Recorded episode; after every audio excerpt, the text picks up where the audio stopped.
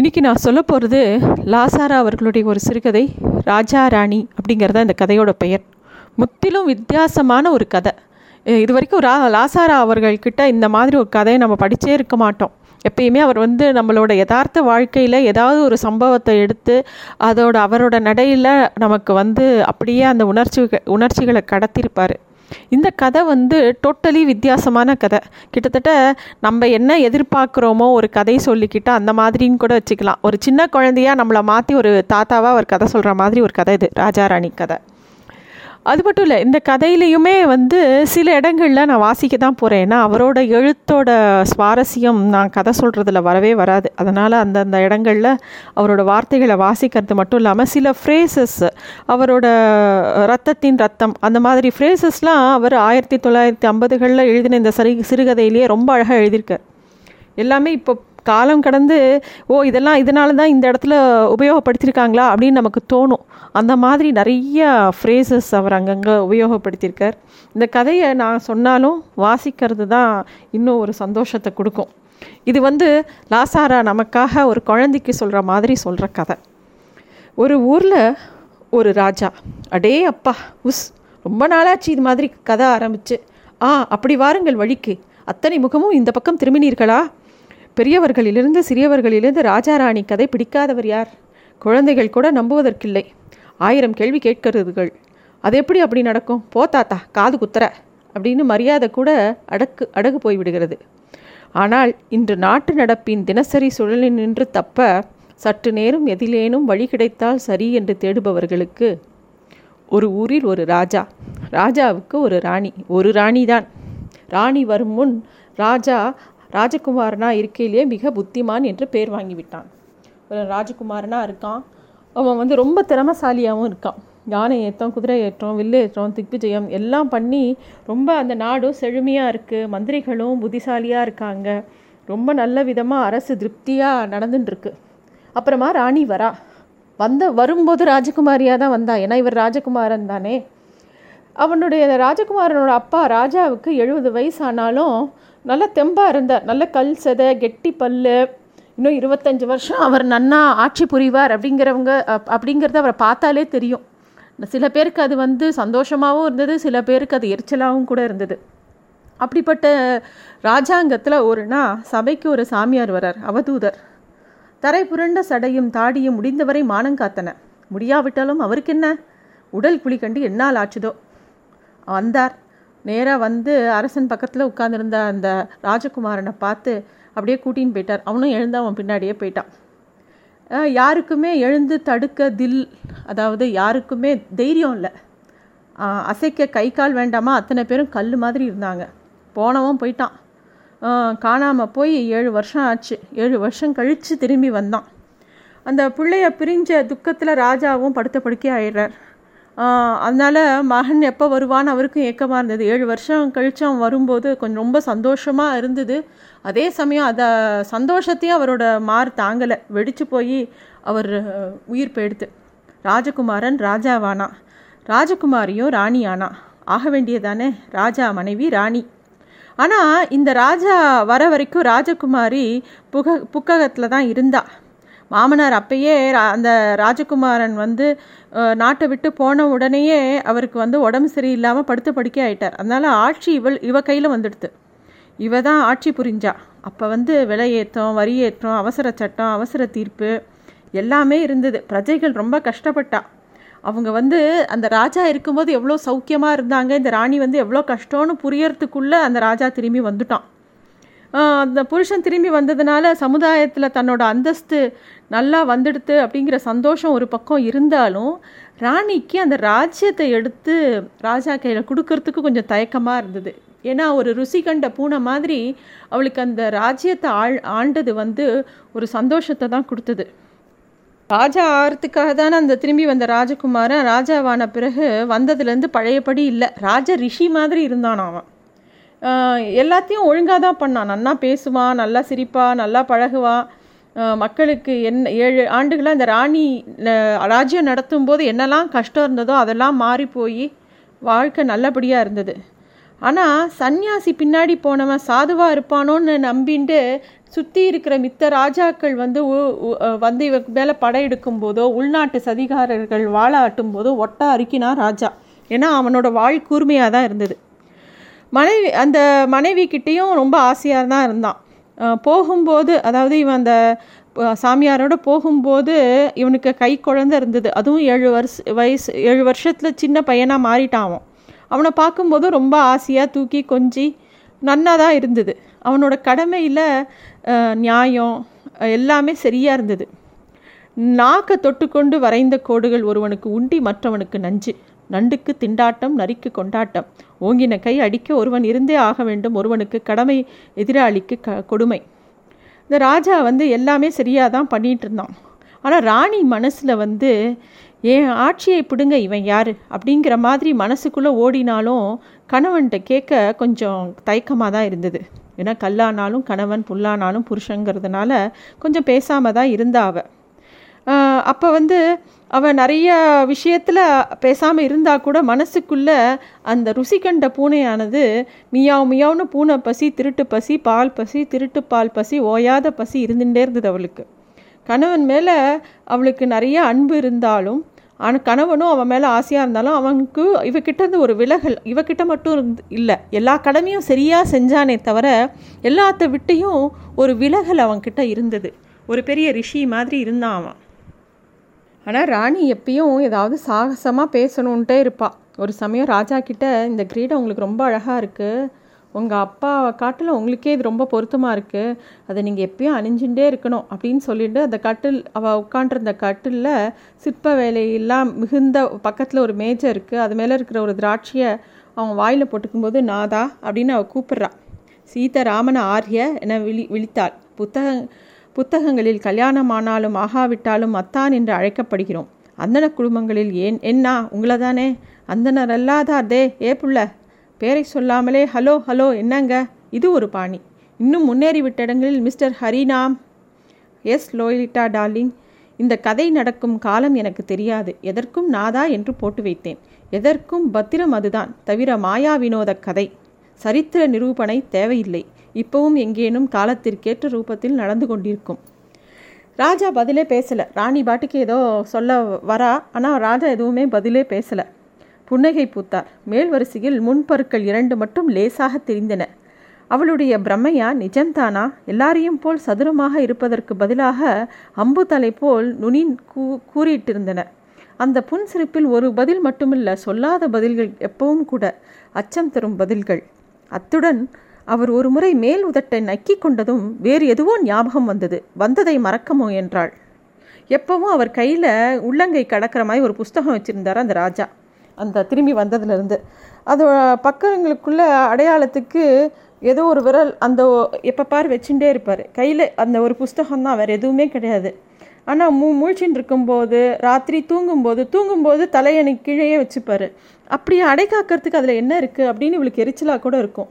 ஒரு சமயம் அவர் ஒரு இரவு ஏதோ உடல் உபாதைக்காக வெளியில் போயிருந்த சமயம் தலையணை அடியிலேருந்து அந்த புஸ்தகத்தை எடுத்து வேகமாக பிரி பிரித்து பார்க்குறான் அதில் ஒன்றுமே இல்லை. வெறும் வெற்று பக்கங்களாக தான் இருந்தது. ஒரு முறை கண்ணை கசக்கிண்டு திருப்பி பார்க்குறா ஏதோ பக்கங்களில் ஒன்றுமே இல்லை. எல்லாம் காலியாக இருந்தது. ஒன்றுமே புரியல. திரும்பி அவர் வராங்கிறது தெரிஞ்ச உடனே எங்கேருந்து எடுத்தாலும் அங்கேயே திரும்பி வச்சுட்றா. அவர்கிட்ட கேட்கவும் தைரியம் இல்லை. ஒன்றுமே புரியல. அப்புறம் இன்னும் கொஞ்ச நாளில் என்னாச்சு? ஒரு நாள் அந்த நந்தவனத்தில் எதுக்கோ போகும்போது பார்த்தா இந்த ராஜா கையை கட்டின்னு ஒரு காக்காவோட பேசின்னு இருக்கார். ஒரு அண்டங்காக்கா பூவரசன் கிழமையில அதை உட்காந்து காக்கா கரு கருன்னு ஏதோ சொல்கிறது இவர் ரொம்ப பக்தியாக கையை கட்டின்னு ஆமாம் இல்லைன்னு எல்லாத்துக்கும் அந்த காக்காக்கு ஏற்ற மாதிரி தலையை அசைச்சு அசைச்சு பதில் சொல்லின்னு இருக்கார். இவளுக்கு வந்து எல்லாமே ஆச்சரியம் ஆச்சரியமாக இருந்தது பயமாகவும் இருந்தது. அன்னிலேருந்து கொஞ்சம் பின்வாங்க ஆரம்பிச்சிட்டா. அன்னிலேருந்து அவ கூட அவர்கிட்ட ரொம்ப அனாவசியமாக பேசுறதில்ல. அவள் ரூமையும் தனியாக மாற்றின்ட்டா அவர்கிட்ட அவரும் ஏன்னு கேட்கல எதுவும் பதில் சொல்லலை. அவள் பாட்டுக்கு தனித்து இருக்க ஆரம்பிச்சிட்டா. அதனால் இனிமேல் கணவன் மேலே செலுத்த வேண்டிய அக்கறையும் எல்லாத்தையுமே தன்னோட புள்ள மேலே அவளோட ஆசைகள் குறிக்கோள் எல்லாம் மகன் மேலே திரும்ப ஆரம்பிச்சிட்டா. முயற்சி பூரா அப்பா மகனை அம்மா பிள்ளையாக மாற்றுவதெல்லாம் இருந்தது. எறும்பு எறும்பு ஊற கற்குழியும் அடிமேல் அடி அடித்தால் அம்மியும் நகரும். கொட்டி கொட்டி குளவியும் தேளாச்சு. பழமொழி வாழ்க. பழமொழியை விடவா நான் கதை சொல்லிவிடப் போகிறேன்? நமக்கு ஒரு வருடம் தேவரருக்கு ஒரு நாள். அப்படிங்கிற மாதிரி கிட்டத்தட்ட பதினஞ்சு நாட்கள் தேவர்களுக்கு கடந்து போயிடுது அதாவது பதினஞ்சு வருஷங்கள் போயிடுது அவங்களோட பையனும் பெரியவனாக வளர்ந்துட்டான். பெற்றவர்களோட உட்பகை பையனை பாதிக்காமல் இருக்குமா? குழந்தை பிராயத்தில் தந்தையோட தோல்லியும் மழையிலையும் வளர்ந்தவன். அப்புறம் அவரை தவறி அவர்கிட்டேருந்து விலகி போன தவிப்பு அவனுக்குள்ளேயும் இருந்துகிட்டே இருந்தது. எப்போ பார் வாயில் ஒரு கடுப்பு அவனுக்கு இருந்தது. அப்படியே இருந்தான். ஆனால் அவரோட அவனுடைய தந்தை அவரோட பாதை எங்கேயோ பிரிஞ்சு போச்சு. எப்பயும் மௌனமாக ஏதோ ஒரு மலைப்பாம்பு மாதிரி தன்னோட ஆலிங்கத்தினத்துலேயே குழஞ்சு படிப்படியாக விழுங்கி கொண்டிருக்கிற மாதிரி அவர் இருக்கார். நாள் கணக்கில் சாப்பிட்றதே கிடையாது உணவை துறக்கிறார். மாத கணக்கில் அவர் எந்த அறையில் இருக்காரோ அதுலேயே அடைஞ்சு கிடக்கிறார். எப்போ வெளியில் புறப்படுறார் எப்போ அரசு வேலைகள் எல்லாம் பார்க்குறார் அப்படிங்கிறதே தெரியாது. பத்திரங்கள் அதிகாரங்கள் எல்லா வேலையும் சரியாக நடக்கிறது. ஆனால் கேள்விகள் தான் நமக்கு எப்போ எது பண்ணுறாருங்கிறது நமக்கு தான் இருக்குது பதில் அவருடையது. அதுவும் ஒரே பதில் செயலே பதில். எல்லா காரியமும் சரியாக நடக்கிறது. ஆனால் அவர் எங்கே இருக்கார்? எப்படி இருக்கார்? எதனால் ரூமை விட்டு வெளியில் வரமாட்டேங்கிறார்? அப்படிங்கிறதுலாம் தெரியல. இந்த பதினஞ்சு வருஷத்தில் ராணியோட நெத்தி பொட்டில் அப்படியே அடர்த்தியாக நர கண்டது. பாவம் அவ கவலை அவளுக்கு. அவ அவளுக்கு வந்து ஒரு பக்கம் அவள் உடம்பு அப்படியே வதங்கிண்டே போகிறது ஆனால் ராஜாவோட உடம்பு நாளுக்கு நாள் ப பரிமளிச்சுட்டே இருக்குது எதுவுமே பூசிக்காமையே அவர் எப்படி இப்படி பளபளன்னு இருக்கார்? அவருக்குள்ளே என்ன அப்படி ஒரு க தகதகப்பு இருக்குது அப்படிங்கிறது யாருக்குமே புரியல. ராணிக்கு சுத்தமாக புரியல. அப்பப்போ ராணிக்கு தோணும். ஏதோ ஒரு அவசரத்தில் நம்ம வந்து நம்ம வாழ்க்கையை இழந்துட்டோமோன்னு ஒரு கன நேரம் தோணும். ஆனால் அடுத்த நிமிஷம் அவள் தன்னோட சுய பச்சாதாபத்துக்குள்ளே போகாமல் தான் பிள்ளையோட மனசை எப்படியாவது மாற்றணும் முழுசாக நஞ்சகமாக தான் ஆக்கணுங்கிறது அவளோட குறிக்கோளாக இருந்தது. ராஜகுமாரனும் அவள் அம்மா பிள்ளையாக தான் வளர்றான். ஒரு நாள் வேட்டைக்கு போன இடத்துல ஒரு வேடக்குமாரி மேலே ரொம்ப காதல் வந்து கந்தர்வ விவாகம் பண்ணிட்டு ஒரு நாள் அரண்மனைக்கு கூட்டின்னு வரான். ராணிக்கு ஆத்திரமாக வருது. என்றைக்கு இருந்தாலும் ஒரு சிரிக்கி வரப்போறா அப்படிங்கிறது அவளுக்கு தெரியும். சரி ஆசைப்பட்ட பொம்மையோட கொஞ்ச காலம் விளையாட வேண்டியதுதான் அப்படிங்கிற மாதிரி இருக்குது என்னதான் இருந்தாலும் இவன் என்னோட பிள்ளை இல்லையா? இவள் இன்று வந்தவளடா. நீ என் ரத்தத்தின் ரத்தமடா. ராணி வெளியில் சொல்லலை. வெளியில் சொன்னால் டயலாக்காக அத்தோட பொறிஞ்சு போச்சு. உள்ளேயே குமிஞ்சாதான் அது எரிமலையாக இருக்கும்.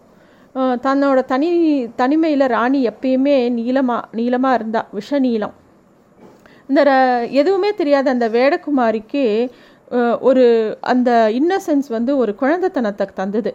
அவளுக்கு இந்த புது சூழ்நிலை ஒரு அரண்மனைக்குள்ளே வந்தது எல்லாமே வந்து ஒரு ஆச்சரியமாக இருக்குது மதில் அவளோ அந்த அரண்மனைக்குள்ளே நுழையும் போதே ஏதோ எதுக்குள்ளேயோ வந்து மாட்டிக்கிற மாதிரி இருந்தது அவளுக்கு. எப்பயுமே வந்து ஒரு பெரிய காற்றில் வளர்ந்த அவளுக்கு இந்த கல் கட்டிடம் வந்து ஒரு சிறை மாதிரி இருந்தது அவளுக்கு. அவள் வந்து அந்த காட்டுலேயே அந்த யானையோட பிளிரல்லையும் சிறுத்தையோட தும்பல்லையும் சிம்ம கர்ஜனையிலையும் கழுத புலியோட சிரிப்புலையும் பழகி போன அவளோட காதுகள் இங்கே அரண்மனையில் வாசிக்கிற யாழையும் தும்புறவையும் கேட்கறதுக்கு கூட பிடிக்கல அவளுக்கு. புலிநகமும் நரிப்பல்லும் பாசிமணியும் யானைத்தந்தமும் தான் நல்ல ஆபரணங்கள் நினச்ச அவளுக்கு இந்த தங்கமும் பொண்ணும் பொண்ணும் அவளுக்கு பிடிக்கல. கொஞ்ச நேரம் தனியாக நதியோரம் நடக்கிறது தான் அவளுக்கு ரொம்ப பிடித்ததாக இருந்தது. அது மட்டும் இல்லை மீனை அப்போவே பிடிச்சி சமைச்சு சாப்பிட்றது அடித்த முயலை அப்படியே பள்ளத்தில் வைக்கோலை மூட்டி அவிச்சு சாப்பிட்றது அதிலிருந்த ருசி இவ்வளோ பெரிய அரண்மனையில் சமைத்த உணவில் அவளுக்கு பிடிக்கல. அவளுக்கு என்னமோ ஒரு வெறுப்பு இருந்தது. இங்கே அவளால் இருக்கவே முடியல. இப்போ பார் சுற்றி இருக்கிற வேலையாட்கள்லாம் இவளை கண்காணிக்கிற மாதிரியே அவளுக்கு பட்டது.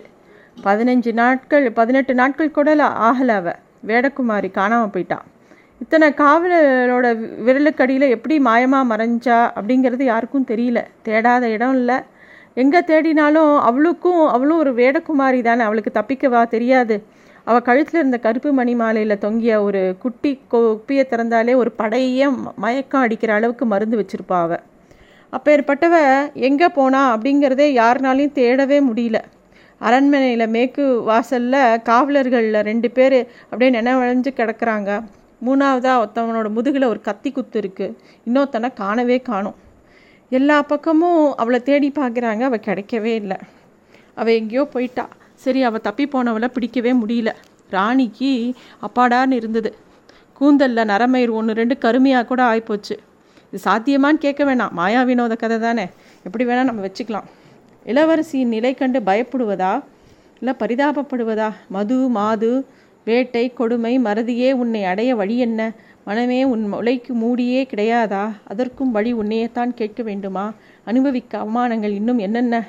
அப்படின்னு சொல்லிட்டு அவளுக்கு தோன்றுறது ஒரு நாள் இந்த ராஜகுமாரன் அவன் மனைவியும் ஓடி போயிட்டா. என்ன பண்ணுறதுனே அவனுக்கு தெரியல. நேராக அவனுடைய அப்பாவான அரசன்கிட்ட வரான். நீங்களோ இத்தனை நாளாக தவத்தில் இறங்கிட்டீங்க.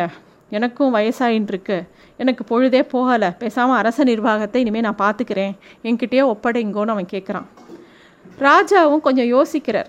யோசிச்ச அப்புறம் பையனை பார்க்குறார் ராஜகுமாரன் நல்லா அழகாக இருக்கான் ஆஜானுபாகுவாக இருக்கான். சரி கொடுத்துட வேண்டிதானே? இது என்ன நித்தியமா? ஒரு ராஜ்யம்ங்கிறது நித்தியமான ஒரு விஷயமா? நான் இல்லாமல் இவன் என்ன இந்த மக்களை காப்பாற்ற மாட்டானா? நான் தான் இதை எல்லாத்தையும் காப்பாற்றுறேன்னு நினைக்கிறதே ஒரு அகந்தை தானே? இந்த சூரியர் சந்திரர் நேற்று முழு முளைச்ச சூரியன் தான் இன்றைக்கும் முளைச்சான்னு நமக்கு தெரியுமா? நடக்கிறது நடக்க தான் போகிறது அப்படின்னு சொல்லிட்டு டக்குன்னு அவரோட மகுடத்தை கழட்டி தன்னோட மகனோட தலை மேலே வைக்கிறார் கிரீடம் நெத்திக்கும் தாழ செறிஞ்சு பார்வையை மறைத்தது. பிள்ளைக்கு பின்னால் பிரியா விடையாக நின்ற ராணி பரவாயில்ல உள்ளுக்கு த துணி வைத்தோ கொடுத்தோ சரி பண்ணி கொள்ளலாம் என்று அவசரமாக மறித்தாள். ஏன்னா இந்த கிரீடத்தை வச்சு அவன் தலையில் சரியாக செட் ஆகலைன்னு எங்கேயாவது ராஜா வேண்டாம் அப்படின்னு எடுத்துட்டாருன்னா என்ன பண்ணுறதுன்னு ராணிக்கு பயம். ராஜா பேசாமல் முழங்கால் வரை ஒரு துண்டோட ராஜா நாட்டை விட்டு கிளம்பிட்டார். ராஜ்யத்தை மகன்கிட்ட கொடுத்துட்டு. ராஜ ரிஷி இப்போ ரிஷிராஜ் ஆனார். உருவங்கள் உணர்ச்சிகள் தட தடவாளங்கள் தாண்டி உண்டு இல்லை நிலைகள் யூகங்கள் தாண்டி நாமங்களின் எல்லைகள் தாண்டி இப்போது அவரை நிரம்பி வழிந்தது கருணாபாவம் ஒன்றுதான். அவர் பாட்டுக்கு கிளம்பி போகிறார் காட்டுக்குள்ளே. காட்டுக்குள்ளே போய் அந்த அப்படியே உட்காண்டு இருக்கார். அவர் தவம் பண்ணுறார் எதுக்கோ காத்திருக்கார். ஓடத்தின் கவிழ்தல் தான் ஞானத்தின் தரிசனமா? எதை விடுகிறோம்? எங்கே போகிறோம்? எதற்காக காத்திருக்கிறோம்? ஆனால் காத்திருக்கிறோம். உயிரே காத்திருக்கும் நேரம்தான். உயிரே தன்னை தின்று கொண்டிருக்கும் பசி வேலைதான் அவர் வந்து க கல்லெல்லாம் எடுத்து தட்டி எழுப்பி சருகு மூட்டி தீயை பெருசாக்கி குண்டத்தில் குதித்து விளையாடுற தீ நாக்குகளை அப்படியே பார்த்துட்டே இருக்கிறது. அவருக்கு அழுப்பே தட்டுறதில்லை. அந்த தீயை பார்க்கும்போது அதில் பார்க்குற மஞ்சள் சிவப்பு மஞ்சள் கலந்த சிவப்பு நீளம் கருப்பு கருநீளம் எல்லாத்தோட சேர்க்கையும் அதோட அசைவுகளும் பார்க்கும்போது அது பலவிதமான செய்திகளை அவருக்கு கொடுக்குற மாதிரியே இருக்குது அதையே பார்த்துட்டுருக்கார் ஒரு சிறு பொறி ஆன தீ வந்து காட்டையே எரிக்கிற தீ.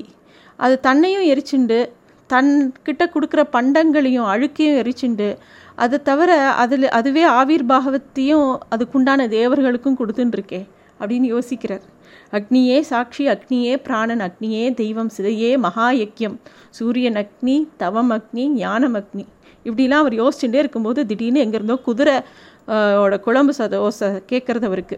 திரும்பி பார்க்குறாரு அந்த ராஜகுமாரன் அப்படியே ஒரு மது போதையில் குதிரை மேலே வந்து நிற்கிறான் வந்து உங்களை பார்க்க தான் வந்தேன் தந்தையே அப்படின்னு சொல்கிறார் இவர் வந்து அந்த பையன் அப்படியே பார்த்துட்டே இருக்கார். இல்லை உங்ககிட்ட ஒரு புஸ்தகம் இருக்கான் அம்மா வாங்கிட்டு வர சொன்னாங்க அப்படின்னு கேட்குறாரு அப்போ தான் ரிஷி அவரோட வலது கையை திறந்து பார்க்குறாரு. அந்த அந்த குட்டி புத்தகம் எது அவர் கையிலேயே வச்சுருப்பாரோ அது வருது. ஆ அதுதான். ரொம்ப முக்கியமானதை அமுக்கிட்டு நீங்கள் பாட்டுக்கு நீங்கள் வந்துட்டீங்களே அப்படிங்கிற மாதிரி அவன் சொல்கிறான் அவர் முகத்தில் லேசான ஒரு விசல படலம் ஆடித்து இந்த ஓயாத திருப்தி தான் அதிருப்தி தான் மனித குலத்தோட முடிவா? அப்படின்னு அவருக்கு தோன்றுது. இதனால்தான் பிரி பிறவிக்கு விடிவே கிடையாதா? புத்தகம் அவரோட கையிலேருந்து நழுவி அப்படியே அந்த தீயில் விழுந்துடுத்து. அது அப்படியே ஓமத்தீ வந்தில் வந்து ஒரு ஆகுதி மாதிரி ஆயிடுத்து. அவனுக்கு ரொம்ப கோவம் வந்து கோவம் வந்து தாங்க முடியல அந்த ராஜகுமாரனுக்கு. ஏமாந்துட்டான். உடனே கண்மறி கண்மண் தெரியாத ஒரு கோபம் வருது. எல்லா முட்டாள்களுக்கும் வர கோபம் அரச கோபம் அவனுக்கும் வருது. மாயா வினோத கதைகள் சரித்திர கதைகள் பாதியிலேயே குப்புற விழ கவிழ வேண்டியதுதான். சதக்குன்னு குத்திடுறான். கத்தி எடுத்து அவரோட அப்பாவை. ஆனால் பார்த்துட்டே இருக்கும்போது அவன் அப்படி குத்தி குத்திடுறான். ஆனால் அந்த ராஜா வந்து ம ஆண்டவனே என்னோட மகனை தெரியாமல் செஞ்சுட்டான் அவனை மன்னிச்சுடுங்கிற மாதிரி பார்த்துட்டே இருக்கார்.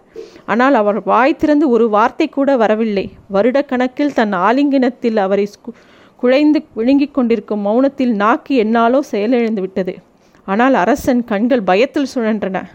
அவன் பார்த்தது வேறு அவன் கண்டது வேறு. அந்த பயத்தில் போதை சட்டன அவனை விட்டதில் குதிரை மீது ஏறி அப்படியே தாவி அவன் வேகமாக போகிறான் அரண்மனையை நோக்கி. அவன் பார்த்த காட்சி அந்த மாதிரி. அவன் அம்மா வந்து ராணி கேட்குறா போன காரியம் என்னாச்சு? உனக்கு என்ன என்னாச்சு உனக்கு? ஏன் வந்து இப்படி படுத்துட்டுருக்க அப்படிங்கிற மாதிரி கேட்குறா அம்மா அப்பா என் முன்னாடியே அப்படியே உருமாறுறத பார்த்தேம்மா அப்படிங்கிறவனே புரிகிற மாதிரி சொல்லுடா அப்படின்னவனே அவன் சொல் கண்ட காட்சியை சொல்கிறான் அப்பா முகம் உடல் எல்லாமே நிமிஷத்தில் மாறிப்போச்சு. அறையில் கோவணம் கூட இல்லாமல் ஒரு ஆள் தாடியும் சடையும் பூமியில் புரண்டன நகங்கள் கூறிய கத்திகள் உடல் குழி கண்டு என்ன நாளோ. கண்களுக்குள் நெருப்பு சக்கரங்கள் தரையிலிருந்து ஒரு புல்லை பிடுங்கி இரண்டு துண்டுகளாக கிள்ளி என்மேல் எரிந்தான் இதுவரை நான் அறிந்திராத பயங்கண்டு ஓடி வந்து விட்டேன். ராணிக்கு அப்படியே முகம் வெளுத்து போச்சு. மகனே அது ஒரு பாஷை. மகனே பெரிய இடத்து பகையை சம்பாதித்து கொண்டு விட்டாய் அப்படிங்கிறான் என்னது? என்னம்மா சொல்கிற நீ தானம்மா என்னை அனுப்பினேன் என்னை போய் இப்போ திடீர்னு பெரிய இடத்து பகையை சம்பா சம்பாதிச்சுட்டேன்னு என்னை தனியாக சொல்கிறியே அப்படின்னு. சரி நம்ம ரெண்டு பேரும் சம்பாதிச்சுட்டோம் பெரிய இடத்துல இருந்து ஒரு பெரிய பகையை நம்ம சம்பாதிச்சுட்டோம் இனிமேல் நீ ரொம்ப ஜாக்கிரதையாக இருக்கணும். உன்னை சுற்றி பெரிய ஆயுத படையை வச்சுக்கோ. எப்பயுமே எச்சரிக்கை எச்சரிக்கை தான் உன்னோட ஜபமாக இருக்கணும் அப்படின்னு சொல்கிறான் அந்த படுக்கையறையில் அவனை சுற்றி எல்லா பக்கமும் காவலாளிகள். அறை உள்ள வெளியில் எல்லா பக்கமும் காவலாளிகள். அவன் அவன் எதை பற்றியுமே நினைக்கல. பயம் ஒரு பக்கம் குடிபோதை ஒரு பக்கம். எப்போ பாரு உடம்புல ஒரு அசதி கோழி தூக்கத்துலேயே முனகின்றே படுத்துட்டுருக்கான் அவன் ஒரு ஊஞ்சல் அப்படியே ஆடி ஆடின்னு படுத்துட்டுருக்கான் அப்போ வந்து அந்த சங்கிலி மேலே என்னது இது அப்படின்னு பார்க்குறான் கரும்பட்டில் தங்க நூலில் காட் கட்டன்கள் நெய்தார்போடு உடல் பளபளத்தது. கட்டுகள் பளபளத்தின தங்க சிறகுகள் உடலிருந்து விசிறி தகர்த்தின. அப்படியே நாக்க வெளியில் நீட்டின்னு ஒரு பெரிய பாம்பு. அந்த அவன் படுத்திருந்த ஊஞ்சலோட சங்கிலி மேலே அப்படியே வந்துட்டே இருக்குது அரசனின் கால் மாட்டை அடைந்ததும் தலை தூக்கி ஒரு முறை தன்னை சுற்றி பார்த்தது. கொட்டாத விழிகளில் முழு நீளம் கொதித்தது. அடிவானத்தில் திடீரென்று நட்சத்திர சிதற்போல் மண்டை இறக்கத்தில் தங்க பொட்டுகள் பளபளத்தன. அவன் அப்படியே அந்த அவன் முன்னாடி அந்த பாம்பு இருக்க அவன் அப்படியே பயந்து போயிருக்கான். ஒரு உருவம் மறைஞ்சுண்டு ஊஞ்சல் படுத்திருக்கும் அரசனையே கண் கொட்டாமல் பார்த்துட்டுருக்கு அவனையே கவனித்திருந்தது சமயத்துக்கு காத்துன்னு இருந்தது அவன் அதோட பிரசன்னம் யாருக்குமே தெரியாது. ஐயோ பயந்து ஏமாந்து போயிட்டோமா அப்படின்னு பயந்துண்டே உட்காந்துருக்கான் அந்த அரசன். அப்படி சொல்வதை காட்டிலும் கோழி துயில் கலைஞ்ச திடுக்கில் அப்படியே முழிச்சுட்டு இருக்கான் இந்த விழிப்பு சுய விழிப்பல்ல ஏற்கனவே எச்சரிக்கையில் கூர்கண்ட உணர்வுகளின் ஒரு பங்கை பல பங்கு மிகைப்படுத்தி பார்க்கும் பூத கண்ணாடி விழிப்பு. தலையெண்ணெய் அடியிலிருந்து ஒரே குத்து. பிடிவரை புதைத்த கத்தியை தன் மார்பிலிருந்து பிடுங்க பிடிய இரு கைகளாலும் பிடித்து கொண்டு தள்ளாடி கொண்டே பின்னடைந்து போய் தரையில் தடால் என்று விழுந்ததும் முட்டாக்கு கலைந்து முகம் வெளிப்பட்டது. அம்மா மகன் அலறினான். அப்பவே அப்பவே ஊஞ்சலின் கால் மாட்டில் தரையில் தன் தந்தை இரு துண்டுகளாக கிடப்பதையும் கண்டான். ம் கத்தியை பிடுங்கவே முடியவில்லை. விழிகள் அவை கண்ட கடைசி பிம்பத்தில் செருக ஆரம்பித்து விட்டன. கண்ணாடி கண்டுவிட்டது. கடைசி மூச்சின் வார்த்தைகள் அரசன் குடிந்த செவிக்கு எட்டின கனவு கணவனுக்கு மனைவி யமன் தாய்க்கு மகன் யமன்.